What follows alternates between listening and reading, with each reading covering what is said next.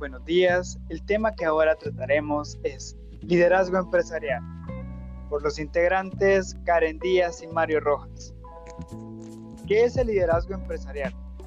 El liderazgo empresarial se entiende como un proceso o habilidad por el que una empresa puede influir en los demás para conseguir objetivos.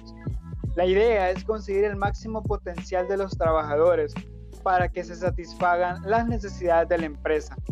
En este sentido, el líder es el encargado de mejorar la motivación de los empleados, logrando un ambiente idóneo para el mejor desarrollo del trabajo. ¿Cuál es la importancia? La importancia de este, además de contar con la figura de un buen líder, hace que los beneficios de la empresa sean muy diversos. Ayuda a mejorar el rendimiento empresarial, crea un ambiente de trabajo idóneo para aumentar la productividad, que los empleados se encuentren más contentos y motivados, disminuyendo el ausentismo laboral y el malestar de los trabajadores. Un trabajador feliz en su entorno de trabajo consigue ante los objetivos fijados, lo cual aumenta los beneficios de la empresa, aumenten y mejora la imagen de la empresa tanto interior como exterior. Pero, ¿cuáles son sus características? Si bien es cierto que no todas las empresas encuentran en la figura de un buen líder las mismas características, lo normal es que tengan las siguientes.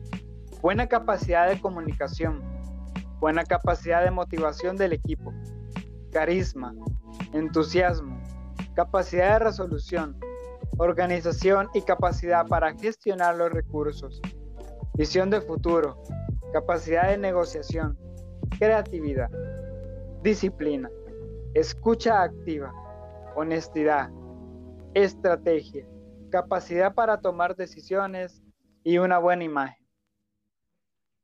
Pero, ¿cómo puedo ser un buen líder? Es importante entender que el liderazgo puede fracasar por eso es importante tener una buena estrategia que tenga como finalidad conocer los objetivos a largo plazo. Un líder sabe cuál es la mejor forma de motivar a los empleados, qué es lo que tiene que hacer y decir para que estos se sientan más cómodos. Es importante saber cómo influir en los trabajadores para conseguir el resultado, para, para, que, para conseguir que el resultado sea real y bueno. ¿Qué se necesita para ser un buen líder?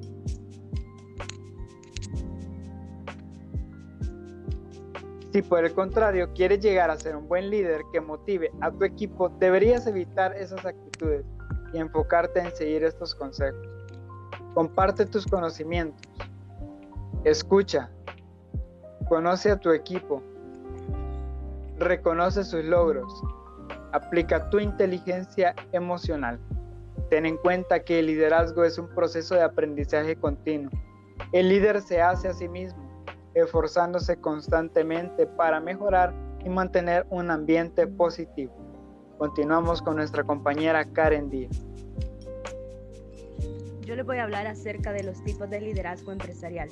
Liderazgo visionario. Los líderes visionarios se caracterizan por mantener claros sus enfoques y por ello son capaces de plantear objetivos comunes que llevan a la corporación por rumbos más factibles. Una ventaja es que la visión hacia el éxito suele ser motivadora, por lo que un gran punto a su favor son las palabras de aliento que elige para sus colaboradores. Una desventaja es la debilidad de un líder visionario es el mismo. Si tiene varios éxitos, podría caer en las malas conductas como ser engreído con el personal, haciendo ver que es indispensable para la compañía. Liderazgo carismático. Un líder con personalidad carismática es capaz de atraer a otras personas de su entorno y entablar relaciones laborales con gran factibilidad. El entusiasmo que los caracteriza puede significar una fuente de contagio de positivismo dentro de la corporación para propiciar ambientes más amenos de trabajo. Una ventaja es la capacidad para atraer a las personas para realizar los proyectos, propiciando así el interés hacia su figura y en la manera en que orquesta sus ideas. Una desventaja es que no puede estar en reuniones para escuchar propuestas todo el día, por lo que de cierta manera se diluye su liderazgo. Liderazgo directivo tienen la capacidad de dirigir a sus subordinados a partir de un plan o estrategia que preparan meticulosamente para ejecutar acciones más eficaces. Su forma de, de liderar es firme y apegada a lo que resulte más justo para todos. Una ventaja es que cuenta con la habilidad de hacer propuestas de acción donde estén involucradas y los dirige hacer que la idea funcione de igual manera son ambiciosos. Esto puede llevarlos a aceptar proyectos retadores que los conduzcan al límite para conseguir la meta. Una desventaja es que su exigencia puede no ser la más llevadera debido a que son poco pacientes, sobre todo con ideas que son contrarias a lo que ellos buscan. Liderazgo autocrático. Un líder autocrático se caracteriza por realizar las decisiones relevantes y de igual manera mantiene el control tanto de las estrategias como de las dinámicas de trabajo. Además, suele fijar las directrices por sí mismo y por ello se considera un tipo de liderazgo unidireccional, donde los subordinados deben atacar sus indicaciones. Una ventaja es que toman decisiones rápidas, lo cual es su gran ventaja. Tiene un desempeño impecable a corto plazo, además de mantener todo el control para que las tareas se realicen. Una desventaja es que las exigencias para llegar a las metas pueden ser contraproducentes a largo plazo.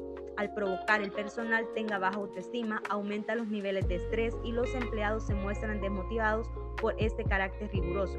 Liderazgo transformacional.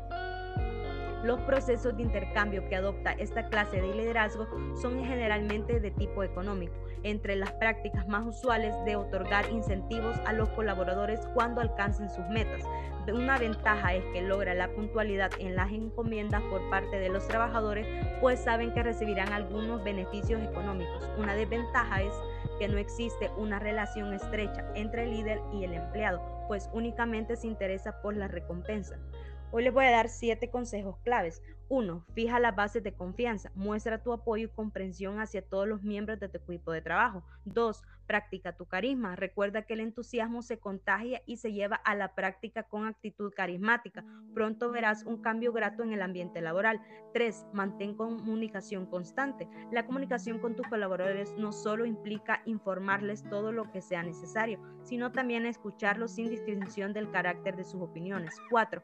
Practica la empatía. Trata de ponerte en los zapatos del otro para reconocer su pensar o sentir con lo que entenderá sus opiniones o sugerencias. 5. Ejercita la disciplina. Ten en cuenta que no podrás pedir algo que no das, por tanto, si requieres compromiso por parte de tu equipo de trabajo, hazlo con el ejemplo y comienza a poner en orden en las tareas que desempeñas. 6. Confía en tu equipo y delega tareas. Permite que tu equipo demuestre sus capacidades y tenga un margen de decisión adecuado. 7. Impulsa el desarrollo profesional. Ofrece una escalera de desarrollo con capacitación especializada y crecimiento laboral para tus colaboradores. No permitas que pierdan la inspiración. Con esto finalizamos nuestro podcast de este día. Pasen feliz tarde.